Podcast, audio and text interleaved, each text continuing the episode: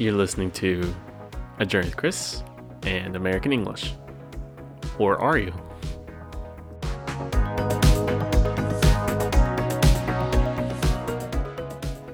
Hello, and welcome back. So, before we get started, I have a couple of announcements to make. The first being is that I have found a co host for this podcast. I'm super excited about that because it will allow me, allow us to explore different topics, and hopefully to explore these topics with more depth than what we are currently doing. Also, I was originally supposed to have a guest for today's episode, but unfortunately, I made a mistake and I entered the wrong time into my calendar. That's because uh, my guest and I are in two different time zones, and I mislabeled my appointments. So I'm terribly sorry about that, and hopefully we will be able to um, make that up in the near future.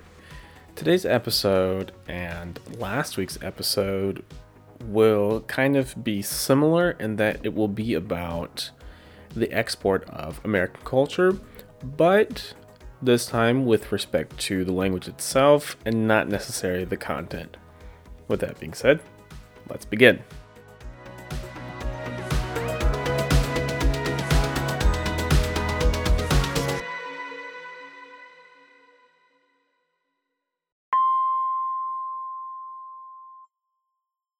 I guess that you could say that I am somewhat of the odd man out in my circle with respect to my friends, my family, etc. Because, one, I live abroad. As I said before, I live in Germany. And two, because I speak a couple different languages. And I don't say that with any sense of superiority or boastfulness or anything like that. I say that because both things have allowed me to see my own culture from the outside looking in. So if you're always in the middle of the story, it's incredibly difficult to see how it develops. And once you take a few steps back and you look at it, you see a lot of things that you've never seen before. And one of them is the language itself, American English. And there's this funny story I like to tell. I don't know if I've told it before, but I think I'll tell it again because I find it to be a very, a very funny story. So, I took a couple of classes here in Germany to qualify for the university. And I had to do a presentation in German about an author. I think his name was Bertolt Brecht, I believe, but I'm not exactly sure. And so I had to do a report about him, about his life, and he had to flee Nazi Germany and he went to the US. And I did the whole report. It was about 40 minutes. It was a presentation. And at the end of the presentation, one of my classmates came up to me and said, um, Your presentation, it was really good. I really enjoyed it. But um, I noticed that you were nervous. And because of that, I noticed that you were American. I could hear your American accent. And I said, "Well, what do you mean by that? What was what was the most American thing about my German in that moment?" And she said, "The R sound." And I was still kind of confused. And I said, "What exactly do you mean by that?" And she said, "You know, Americans they really like to use their R, so roar roar roar roar." and I just had to had to laugh because I'd never ever analyzed my English before because it's my it's my native language, it's my language of birth. It's the language I used the most, well, before I went to Germany, and it's the language I feel the most comfortable with. And having someone else tell me about my own language was extremely fascinating to me. And so that was the first time that I really realized that that we speak with this r sound that Americans have r. And of course, there are plenty, plenty of dialects within the US where this is not the case. Um, this is very typical of some accents in the South, for example. The official term is known as rhoticity. So, if you take, for example, standard British English and standard American English, that is the most obvious distinction between the two. Now, this is respect. This is with respect to the standard languages. So, standard British English, also known as received pronunciation, and standard American English, also known as general American. But I've kind of explained this in a couple other episodes, so if you're really interested in knowing what some of the fundamental differences between the two varieties are, please check those episodes out. I don't want to necessarily go down that road because, like I said, I've already discussed that. But I do want to go right instead of going left. and what do I mean by that? I mean talking about English words um, and how they've crept into a couple of the languages. Plenty of languages, actually. And that's why I mentioned the fact of me being able to speak a couple different languages because once you have learned at least one language, you realize how how much they've been influenced by English. Now, it should be noted that a lot of this influence is generally from American English, although it doesn't actually matter because uh, Americans and Brits, for the most part, use the same words, so it really doesn't matter. So this presents an interesting conundrum, and what I mean, what do I mean by that? A conundrum is basically a problem, and each language has its own way of dealing with these words. Some of them completely reject them out of hand, and some of them embrace them wholeheartedly, um, almost as a gift. Like, thank you for giving us this new English word. And I'll start off with German because it's the one I know the best. And German is kind of in the category of thank you for these words.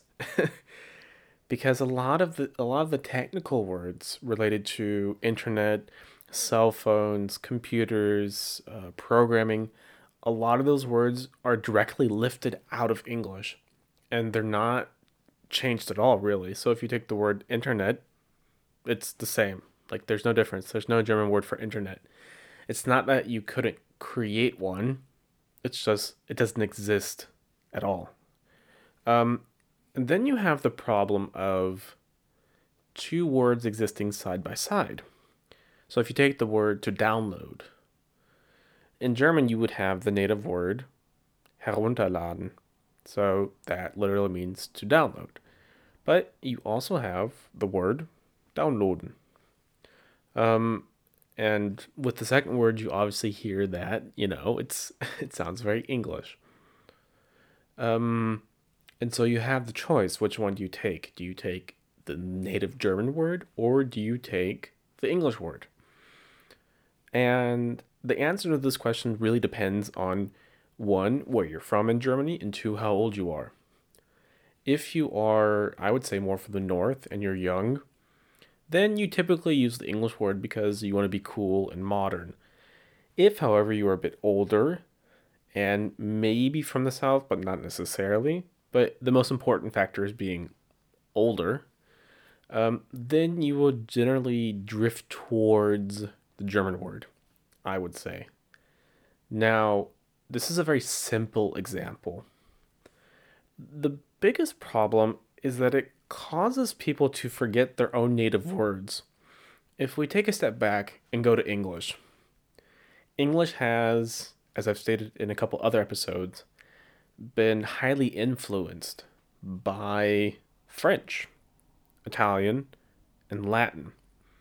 And they've been influenced to the point to where we've basically lost a lot of our Germanic roots, a lot of the Germanic words. And you would be forgiven in thinking that French and English are directly related, like siblings, brother and sister, or sister and sister, or brother and brother. It doesn't matter that they're directly related, when in fact, they're cousins. Um, they would be cousins. That's how I would view them. And it's only when you dig a bit deeper that you realize that English and German are actually brother and sister. Um, that English and German are actually directly related to one another. And that is a very interesting fact. And it's not that bad in German, I would say. If you go back a couple a couple decades, well, not a couple decades. If you go back about a century or so, um, you had a whole bunch of words from French and German, more so than you do now. So, a very funny example would be mariage was a very typical word in German, which of course is French and related to the word in English marriage. But it kind of fell out of use. Um, you also had the word in German, uh, Exemple, but now it's Beispiel. So German has kind of reclaimed a lot of the words that it lost. Whereas with English, well, they're just they're gone forever. Um, unless maybe you're an English major or something. In that case, they're not. But for the average English speaker, a lot of these Germanic words are gone. Just, they're gone. So, if we switch gears a bit and we move on to French, because French influenced English, and this example to me is a bit funny because it seems like it's. Do I don't know if you know the expression of life imitating art. And that basically means that people create this work of art. Um, and eventually, this work of art turns around and influences us. So it's kind of a, a paradox, I guess, if you will. And so, in the beginning, well, actually, not in the beginning, in the 11th century, France and French were very popular. They were very well respected they were um, the language of the nobility, the language of the educated, the language of the upper class, and so on. And so obviously not everyone could learn the language. But it had sort of, I would say, a trickle down effect, wherein once the upper class was sort of saturated with French, that that kind of trickled down to the commoner, so to speak. Um, and when you get up to like the 15th century, you'll realize that the entire English language consists of nothing but French loan words, really. And a lot of the Germanic words just kind of died out. And if you examine modern English now, you'll see that we have a lot of doubles. So if you take the word, for example, pig, pig refers to the animal. But you would never say pig meat. It sounds a bit odd. You would say pork. And what about cow? Well, you wouldn't say cow meat, you would say beef. And the list goes on and on and on and on. And like I said, I've talked about this in another episode, so I'm not going to go full into depth. But now, if you come to the modern era, so after the Second World War, you'll see that a lot of English words are making their way back into French. And it's really funny because they're creating words that don't necessarily exist in English. So these are pseudo English words. What does that mean? That basically refers to words that don't actually occur in English. Theoretically, they could, though. So they look like English words, they sound like English words, but no native English speaker would actually understand these they would never actually use them. So a couple of these are, for example, footing, in the sense of to go for a jog, for example, to go for a run. You would never say, I'm going to do a footing in English. That doesn't exist. Um, or using shampooing as a noun. So, for example, to do a shampooing. Um, but you would never say that in English. That's something you would say in French, though. And the list goes on and on and on and on. And there, these are, of course, like I said, fake English words. They're pseudo English words. But they are obviously real ones. So, for example, weekend is uh, very popular in French, or marketing, for example, um, or smartphone, And to list all the words would be somewhat obnoxious because I would say it's nearly infinite. And the French really love their language, they really love their culture.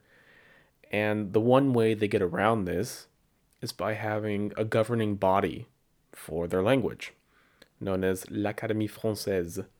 And its job, the French Academy, by the way, its job is to protect the French language and to make sure that it is not overrun by all these English words.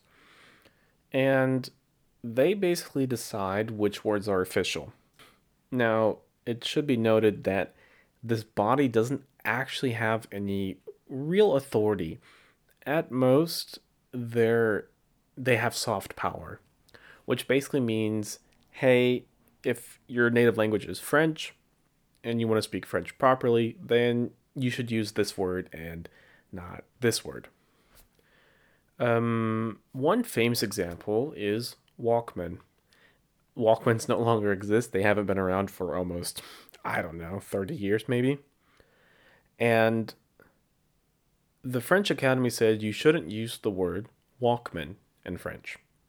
What you should use is, I believe, was baladeur, which is kind of like a, a dancer, so to speak. But that never caught on. That that never caught on, and people said Walkman. Another analogous situation in German is the word for laptop. And the Germans use the word laptop. It's from English, lap and top. And there's no official body in Germany um, that regulates the German language. There are a couple of small bodies that do give suggestions.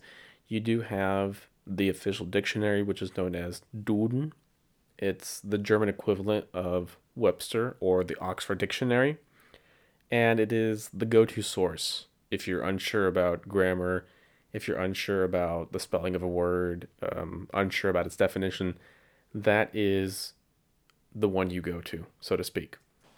I hope you'll forgive me for not knowing the exact name of this group, but there are a few governing bodies in Germany, but they're even less powerful than l'Académie Française.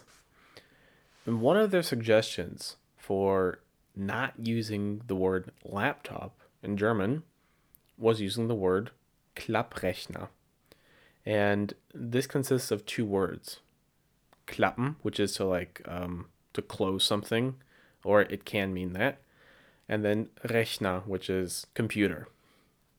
And so it's basically a computer you close because that's what it is. and in English, a laptop is a computer you have on your lap. Suffice it to say, this never caught on. And you don't say this in German. I don't think anyone would understand what that is.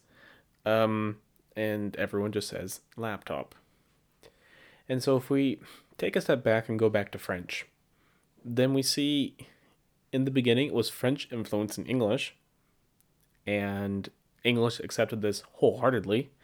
If you wanted to sound educated, if you wanted to sound elegant or noble, you either spoke French or you did the next best thing and you made your English sound as French as possible. Maybe this is still a thing nowadays, but I, I doubt it to be honest. Um, I, of course, do know a lot of French, a lot of native French, and a lot of French in English. So I kind of play both sides, so to speak. Um, so that's that's very interesting. If we switch to another gear and go to another language um, that I'm also very fond of and I'm currently learning, that is Japanese. And Japanese is very unique in the sense that it has an extremely, I would say, overly complicated writing system. And it consists of four components. It consists of kanji, which are Chinese characters, um, katakana, hiragana, and romaji. And these four, so kanji are the symbols, hiragana and katakana are what's referred to as syllabaries. And that means that a consonant and a vowel are grouped together. So a basic cluster would be something like ka, ki, ke, ku, and ko. And they also use the Roman alphabet. Japanese and Japan, by extent, were for the longest time closed off from the majority of the world. So they had a policy of not interacting with foreigners. But once they changed their mind and they started interacting with um, other countries and other cultures, one thing happened that was inevitable. They started importing a lot of words from other languages, a lot of concepts, for the simple fact that they didn't exist in their own language. A lot of these were medical at the time because they were importing a lot of words from the Netherlands, and the Dutch were the first that were actually allowed to be in Japan without being persecuted. So, a lot of the technical terms that exist in Japanese today are originally from Dutch. Um, I unfortunately do not have an example off the top of my head, but I, I will get back to you on that. But if we fast forward a couple hundred years later, because the interaction with the Dutch was in the 16th century, if we fast forward to after the Second World War, Japan is rebuilding its economy, rebuilding its legacy, rebuilding its country, everything. The country's destroyed. And so the Americans are, with the help of, I believe, the Marshall Plan, please correct me if I'm wrong, they're rebuilding Japan. They're rebuilding their constitution. And so Japan imports a whole bunch of words from English. Hundreds upon hundreds upon hundreds of words from English and it's nearly impossible to speak Japanese, I would say. And maybe if you're native and you really try, I'm not native though, obviously. It's nearly impossible to speak Japanese without using English loanwords. And most of the words that are imported into Japanese are from American English. And it's interesting because even though kanji in of themselves are relatively complex and complicated, they do have a couple of advantages the first being is they have a physical component to them because kanjis for those for those of you who do not know they're composed of radicals.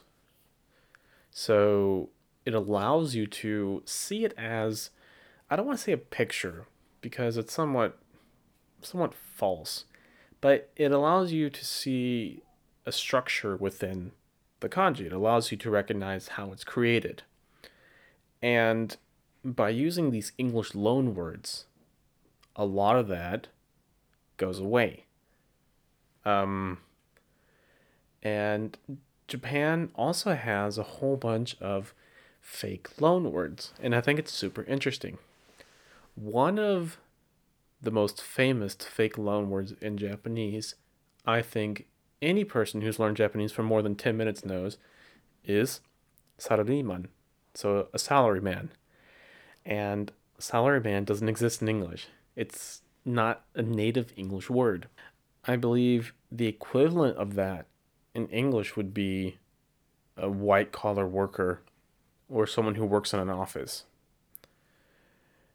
And so, yeah, so that's incredibly interesting. That's just one example. I don't want to sit here and list a whole bunch of examples from Japanese. So, if we recap from French, German, and Japanese, we realize how much our language, so for the American listeners listening, how much American English and by extent British English have influenced other languages. I think that this is a blessing and a curse at the same time. And what do I mean by that?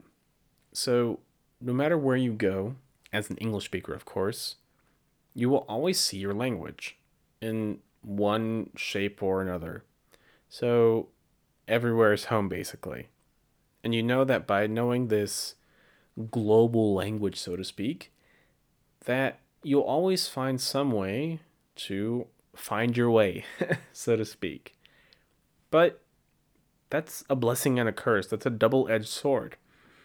Because you fall into this trap of not wanting to actually learn another language. And for the simple matter is that it's not necessary. And I would say that English speakers are sometimes too practical, too pragmatic for their own good. There was never really a, a need for me to learn German. I was simply fascinated by the language. I was simply fascinated by the culture, so to speak. The same is true for French and for Japanese and for all the other languages that I've dabbled in, that I've kind of flirted with, but never really, never really went anywhere. There was never a need, but an interest. So that that that's the negative side of being an English speaker is people are always so eager to talk to you in English. They're always so eager to practice with you. And it's kind of a failsafe. So, let's say you're stuck in the middle of Russia and you really want to learn Russian. And it doesn't always work. Maybe you stumble, maybe you forget some words, maybe you see something embarrassing. But if people notice that you're struggling too much, well, they'll help you out with English. And on the one hand, maybe that's comforting, but on the other hand, it's kind of annoying because the only way you get better is by failing. You learn from your mistakes and you start anew. I know that has happened to me a couple of times in France and in Germany, but I just stick to English and say, I don't want to speak English. I just want to speak French or I just want to speak German. Most people will respect that, but some people will be kind of annoyed because they don't want to sit there and be your language partner for five minutes. They just want to get on with their day. So that was it for today's episode. I wanted to make it a little bit more about language and about how English influences other languages. And there are many, many, many examples that I did not list. If you are interested in this topic, I would recommend that you check out uh, Icelandic and how they deal with loanwords because it's fascinating, I promise you. With that being said, thank you so much for listening. If you have any comments, questions, or suggestions, then please uh, join our Discord and you can send your comments and questions directly to me or you can contact me by email, which is linked on the podcast website. All right. Thanks again and enjoy the rest of your day.